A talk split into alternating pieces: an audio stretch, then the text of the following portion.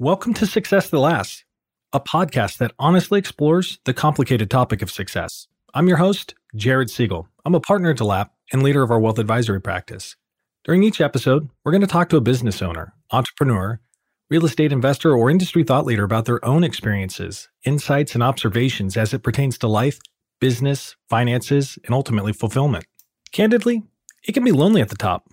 Our desire is to use this podcast to connect you with the ideas and resources so you can be better equipped to make more predictable, profitable, and rewarding decisions as you juggle the competing priorities of life, business, and money. Keep in mind, this is a podcast. It's not meant to be a replacement for your CPA or financial advisor, so be sure to check with the appropriate professionals before implementing any of the ideas.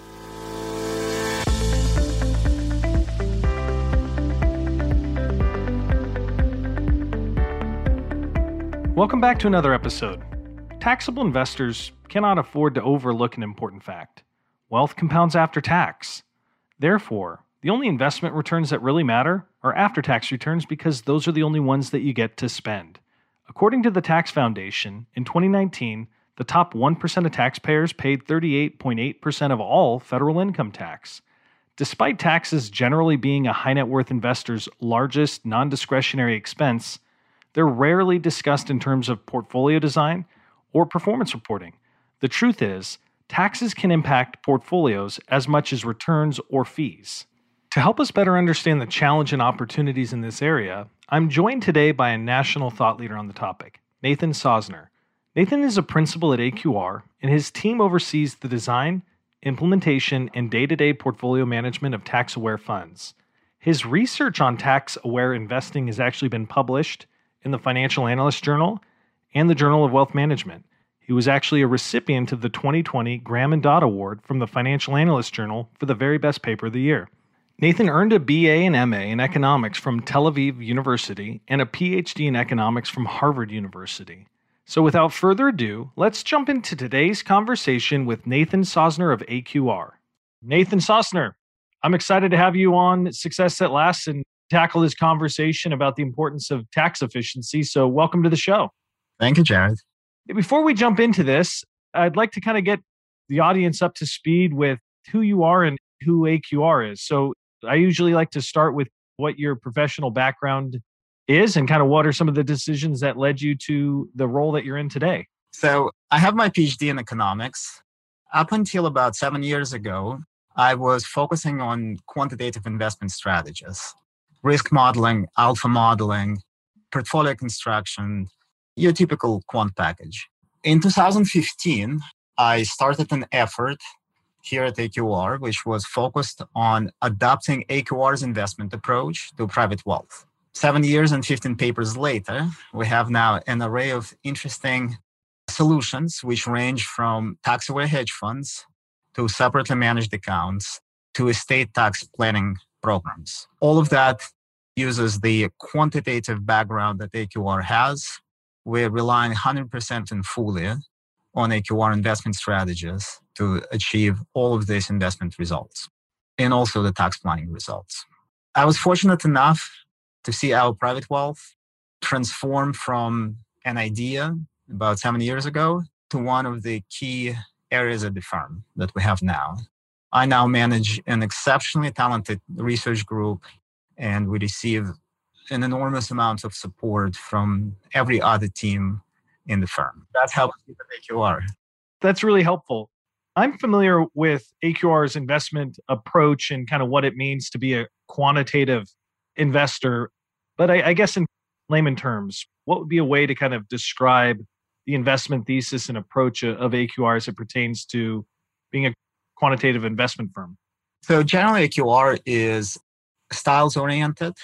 Mm-hmm. A lot of the investment strategies that we run can be described as some type of exposure to value, momentum, quality. And this is the type of strategies that we run in tax aware investments as well.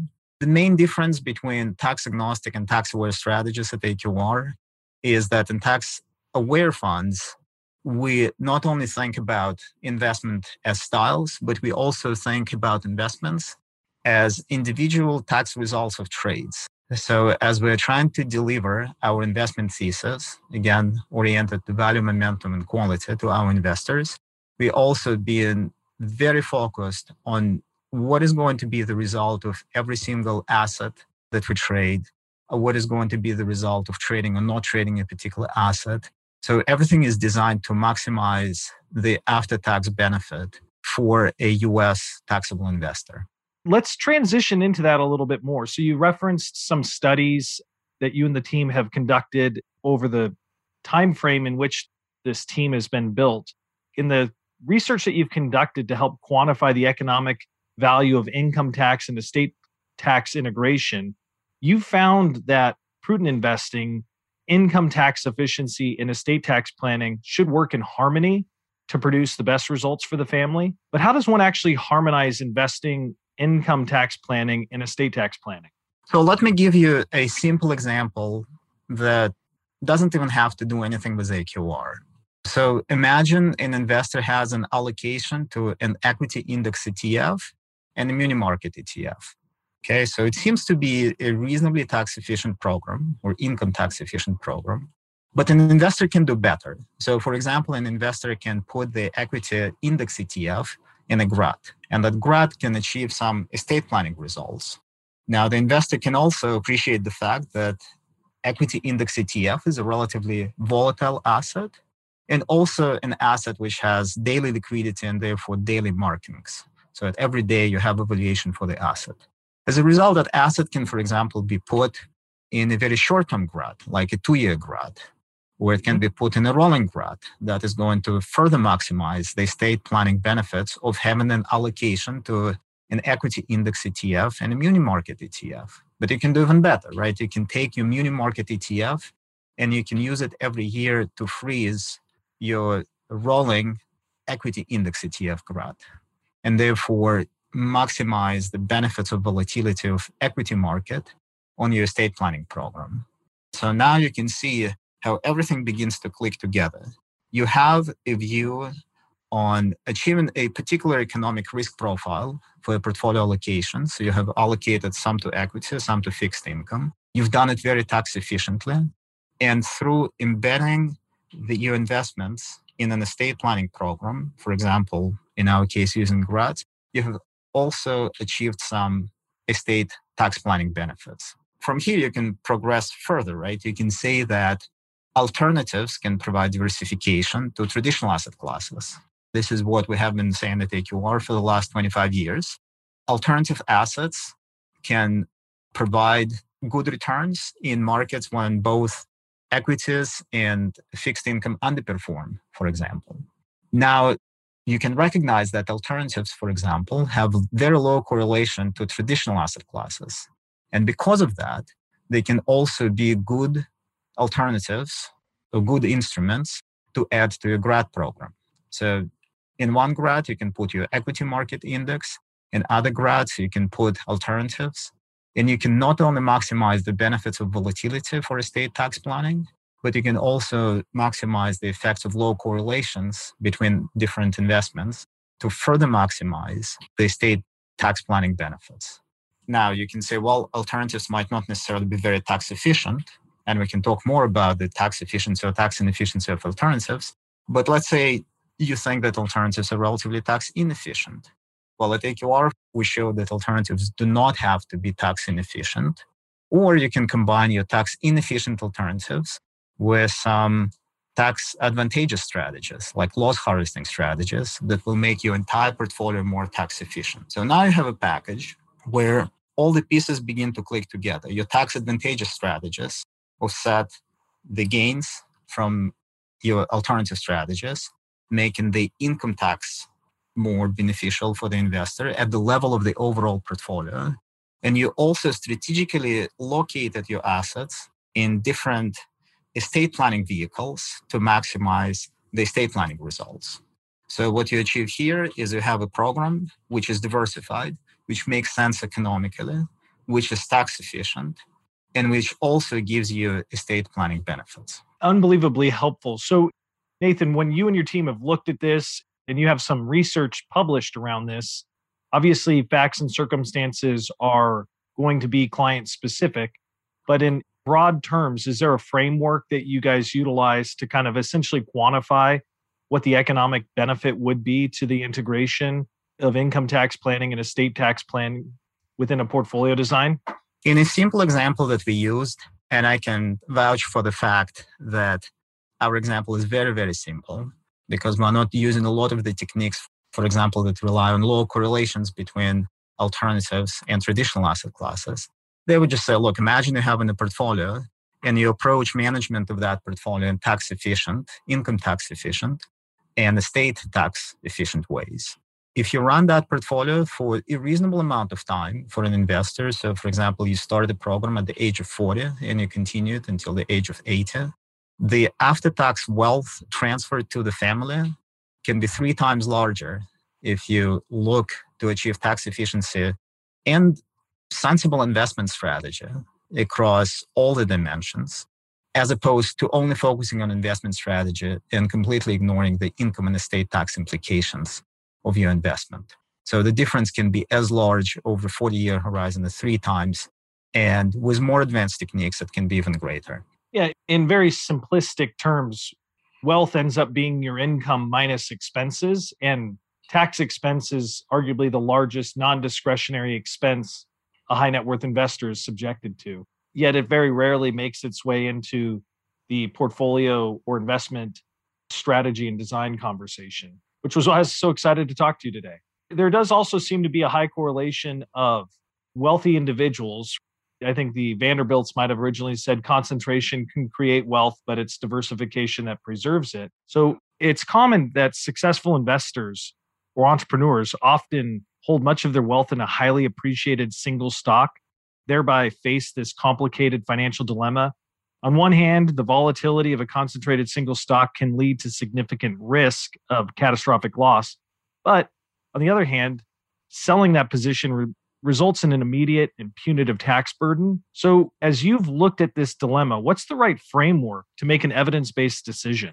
So, I'll make a general statement and then I will try to give an example as to why uh, diversification is typically a good strategy. So, retrospectively, if you look at concentrated situations, concentrated stock situations, it does look like concentrated risk pays off big time. However, as a statistician, I can tell you that these observations value weighted. What I mean by that is you hear a lot about successes, and the greater is the success, the more attention it gets. Failures, on the other hand, they just fade away and disappear from the view, so nobody talks about them. So when you look at the wealth created by concentrated risk, it looks like the wealth is great. But the problem for that is that you eliminate a very large portion of the distribution, which led to failure. Now, once you think about this, you say, okay, what should I do under this scenario? We feel like just the step of diversification itself irrespective of potential tax burden, is super important. However, you can do even better if you achieve your diversification tax efficiently. And in fact, we've published something on our website recently where we provide some ideas, some thoughts on what tax efficient diversification of concentrated risk might entail. It's a relatively long piece. I think it can take a whole three to five minutes to read it. So I would reference interested listeners to check our website for that. Yeah, absolutely. We can link to it in the in the show notes as well. The idea here is that a concentrated risk is a constraint for many investors. There are multiple constraints on the investor to diversify the concentrated risk. So this can be related to holding an interest in a private enterprise where it's not that easy to sell down or liquidate that risk. You can have restricted stock. You have headline risk, of divestments by owners or senior managers at the firm. So typically, I think investors will be under diversified than over diversified. So, based on that, I would say that at every opportunity, investors should seek an opportunity to diversify whatever portion of their concentrated investment they can diversify. And if they can do it tax efficiently, that that's possibly even better. But the main result is diversify, diversify, diversify the portion that you can. If I can give a simple example real quick as to why diversification is important, I think it can clarify as to why we're worried about the lack of diversification. For example, imagine that you have a relatively diversified portfolio, and that portfolio goes up by 20% in one year and then goes down by 10% the next year. So if you invest $100 in a portfolio like that, then the first year it goes up by 20%. So now the value of your investment is 120. Then it goes down by 10%. So you're down to 108. Effectively, you made $8 over the course of two years, and the average return of that investment was 5%.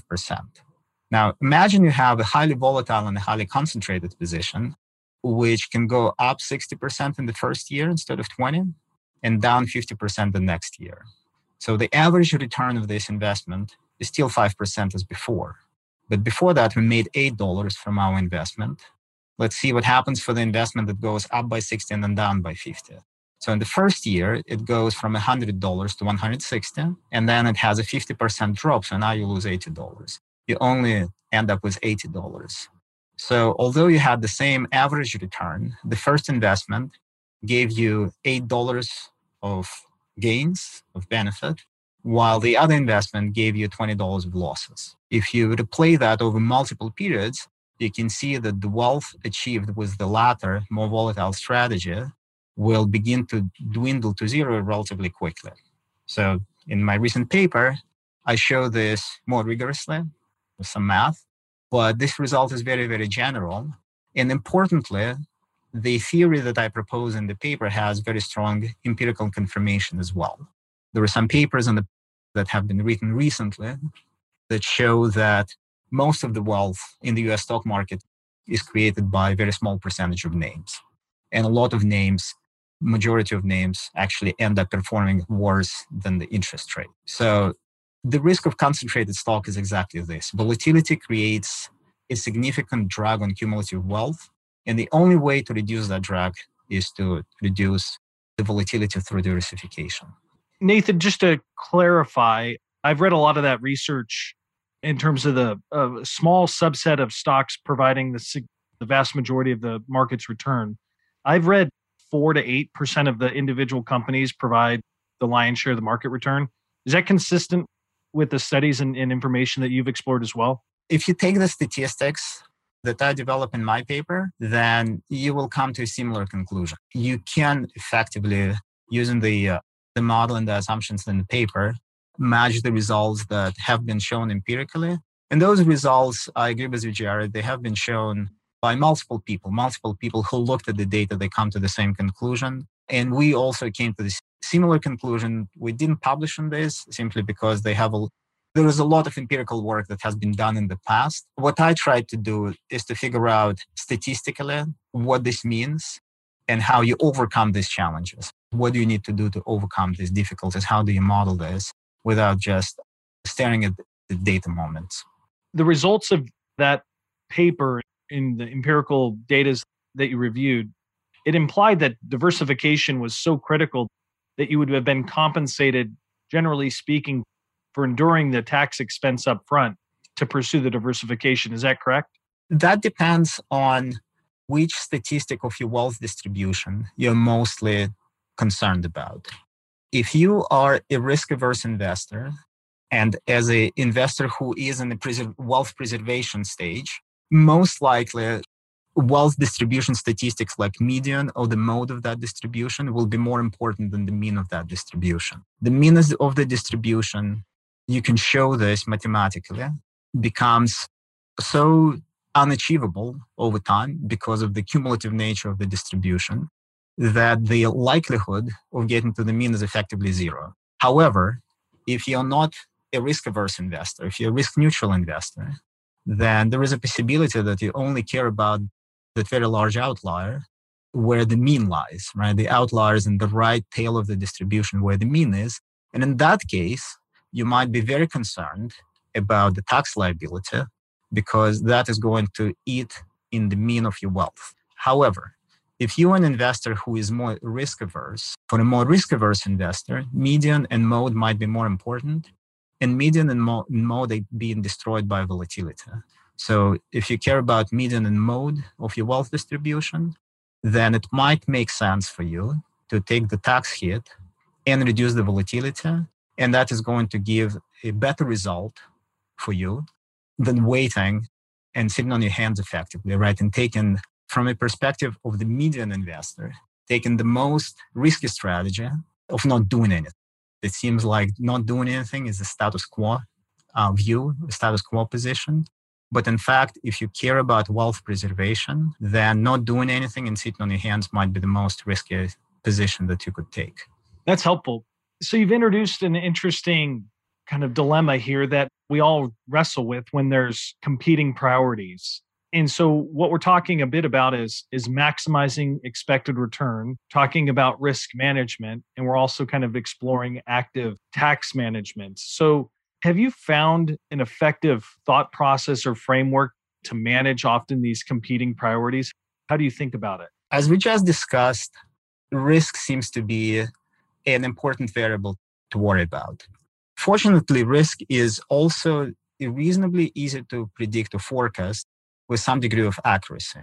The next thing that you might be worried about that is also predictable with some degree of accuracy is the tax burden of your investment or your overall situation, right? That can be your, your, your businesses that you have, your operating businesses, your investments as a whole, the tax drag can be significant. So there is a volatility drag, there is a tax drag, and then there is the expected return from your investments, right? Everything that you hold, which generally is the hardest to predict. This result is a very general statistical result. Volatility is easier to predict. As you collect more data, you become better and better at volatility prediction. But expected returns are notoriously difficult to predict and hence the relative efficiency of the markets. Taxes are something that can be managed to an extent because oftentimes decisions about taxes are made with the benefit of hindsight. A simple example here would be if you want to liquidate a position, do you liquidate the position before you held it for 365 days or after? Can make a big difference on the tax line. So the way to put everything together is to start with your risk variable and say, I'm going to set my risk objectives for my overall investment strategy or investment portfolio. This is something that is to some extent predictable and relatively easy to control. There is a lot of risk models that you can purchase, commercial risk models that you can utilize in order to address, to model, and to manage the risk profile of your portfolio. Then you say, okay, well, I understand that now I handled the, the risk profile. Now I can focus on figuring out how do I run my portfolio tax efficiently, right? That's the second variable which is also reasonably predictable. At which point in time you can try to identify more tax beneficial investments or a combination of investments. So combine your tax efficient hedge fund with your loss harvesting strategy that can offset the gains from a hedge fund, for example, right? So you can think about the organization of your program. And then you try to figure out where you're going to get most of the expected return. So if you combine the three things together, what you get is you can maximize your expected after tax return per unit of risk. When we model our portfolios, when we run our tax aware hedge fund, for example, what we focus on is we focus on how much after tax return in expectation we can achieve at a given level of risk, where the risk is managed to a specific target. The tax efficiency is addressed through a combination of instruments and trading strategies and expected returns become somewhat aspirational in that case, informed by the past observation, by past data. But expected return is always based on your expectations, and your expectations can be off in either direction. Again, right, to restate what I was saying, a risk adjusted after tax returns should always be the objective. Some of the parts of this risk adjusted after tax return statements are easier to manage than the other ones.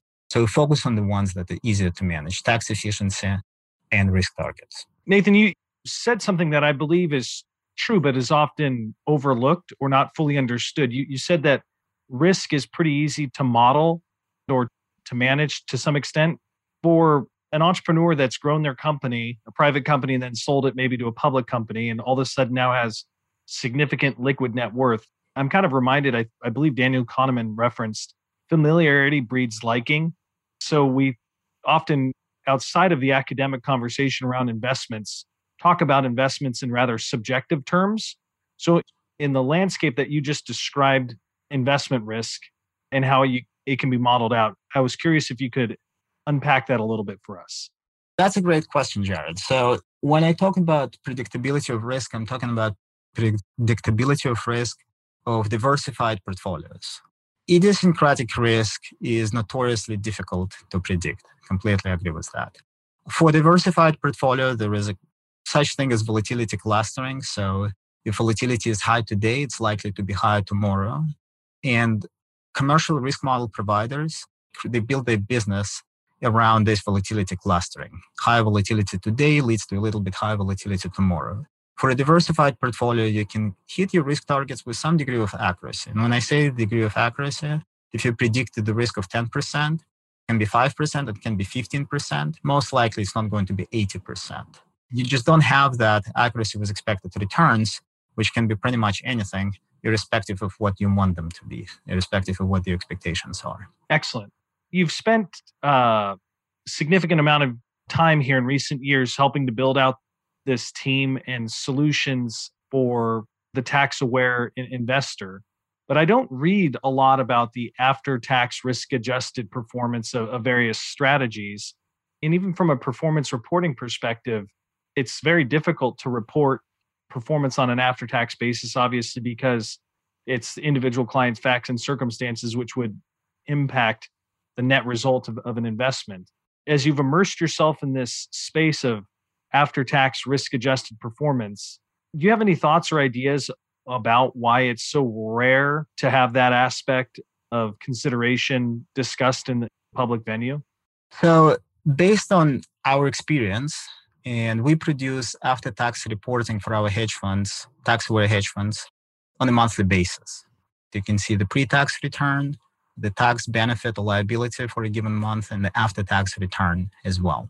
You can observe that on a monthly basis and you can decompose where the tax benefit liability in a given month is coming from, which characters lead to a particular tax benefit liability result in a given month. So we went through this process. And from this experience, I can tell you that, especially for hedge funds, it's just hard. The organizations themselves, the asset managers, and the uh, administrators, the tax administrators, are not necessarily designed to think about after tax returns in this way, right? Such that every month you can see the implications of your trading over the previous month. There is a lot of adjustments that need to be done. Typically, these adjustments are done on an annual basis. And in addition to that, you also need different teams to collaborate both at the manager and at the tax administrator. So NAV team needs to speak with tax team. They both need to figure out how to produce that reporting. There's different teams, different people, different skill sets. They can collaborate on an annual basis, on a very low frequency basis when they produce K1 reports, for example. But on a monthly basis, it's just hard to do. It's a lot of work and extra costs, both to the organization again and to the tax administrator. In addition to that, exactly as you mentioned, Jared, the after tax reporting it relies on a set of assumptions as to how you want to treat the tax outcomes. If you have a loss, for example, in a given month, like what do you do with that loss? They're going to assign a value to that loss. They're going to assume that that loss is carried forward. So all of this needs to be modeled almost by, you would say, a financial economist, because the tax people, typical tax people, will not do the modeling for you. They will think about the results of the tax reports when they try to fill out your tax returns. But they're not necessarily trying to model something out to play something out going forward. This loss, it's never clear whether this loss that you have this month is going to persist through the next month or this loss is going to be reversed next month. It's just hard to put together the skill sets and the knowledge of different administrations teams and modelers together to bring to a coherent representation of a tax result. Where this leads is you just say, look, I'm going to report to you the thing that I know, which is changes in my NAV. That's unarguable. I'm going to abstract away completely from the tax results. And in the March of the next year, I'm going to send the K1s, and investors can do with that information whatever they want. They can do their own modeling. Typically, it ends up in the investor's plate, and investors saying, look, K1s are hard. These different tax items have different implications. I don't know necessarily how to combine them with the pre tax. And so it ends up being this black hole where nobody really looks at this with any level of intensity trying to figure out how to use the information in the tax reports. That's helpful. Thank you. And I guess the kind of the final topic, I, question I wanted to, to toss your ways while we're having this conversation in July of 2022, we're in the middle of a pretty choppy market. The last six months have been pretty difficult, but it, the prior 10 years was preceded by pretty spectacular stock market returns, especially domestically. And as clients begin to, to make different decisions around investment management, maybe hire new advisors, you often inherit a, a very low tax basis portfolio. So, from a tax aware perspective, in terms of the transition and implementation, it often requires a complex, rather bespoke solution. And again, your experience, what are some of the important considerations to explore during those those transitions from one advisor or one strategy to another? So, in my view, and other people can think about this differently, but in my view, there are four key parameters to changing a strategy, changing the portfolio tax efficiently. One is tracking error, the other one built in gain, the third one is how much leverage you're willing to take, and the last one is time. So let me try to unpack that. For example, if you want to change a tracking error of your portfolio, so over time, as I mentioned, Jared, positions appreciated a lot. You didn't want to touch them in the past, and you accumulated some tracking error to your desired index. To change that portfolio, to reduce that tracking error, you will have to make a decision which is related to time. If you want to eliminate that tracking error, reduce that tracking error immediately in zero time, you're going to suffer a tax liability. And depending on the level of your built-in gain, the tax liability can be significant. So here you can see how the tracking error and built-in gain and the time begin to interact. If you allow yourself more time, there is a possibility that you will find some losses in your portfolio over time to offset some of the gains that you might recognize as you reposition your portfolio and reduce your tracking error more tax efficiently. But here the time variable becomes critical. In some cases, if you want to reposition your portfolio, and this is the approach that we that we advocate, uh, you can u- utilize leverage. And so here the leverage becomes important. Why is leverage important? This is because if you have a portfolio where you can only buy stocks, you can only have long positions, to reposition your portfolio, you have to sell some positions in order to acquire other ones. And again, depending on the level of built in gains, you might suffer pretty large tax liability trying to reposition your portfolio, trying to change that tracking error. What leverage allows you to do, it allows you to use the positions that are already in the portfolio to create new positions. So, for example, you have $100 worth of positions. You can create a portfolio which is $150 long and $50 short. When you create that portfolio, you create $100 of new positions, $50 of new long positions, and $50 of new short positions. So now not only have new positions in your portfolio where you can potentially harvest losses in the short term, which you couldn't do in the old positions that you had, right? Because all of those old positions might be heavily appreciated. You now have new opportunities.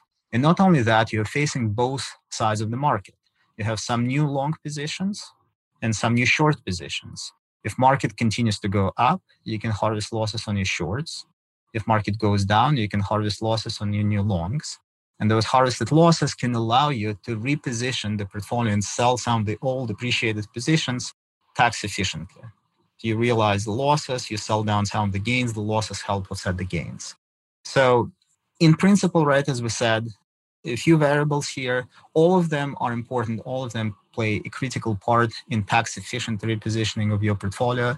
I'll just will re-summarize them again. The tracking error is important. The time, how quickly will you need to reduce that tracking error is important. The more time you have, the better from the perspective of tax efficiency. Built-in gain is important. The larger is the built-in gain, the harder it is to reposition in your portfolio. A new variable that we introduced at AQR is leverage.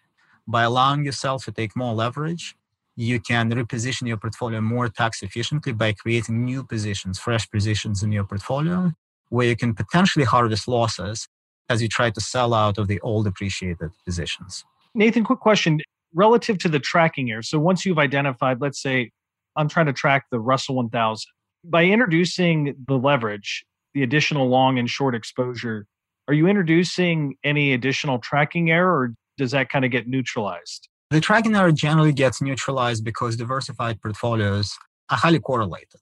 So it doesn't matter what is the diversified portfolio that you create, it will be very highly correlated with some other diversified portfolio.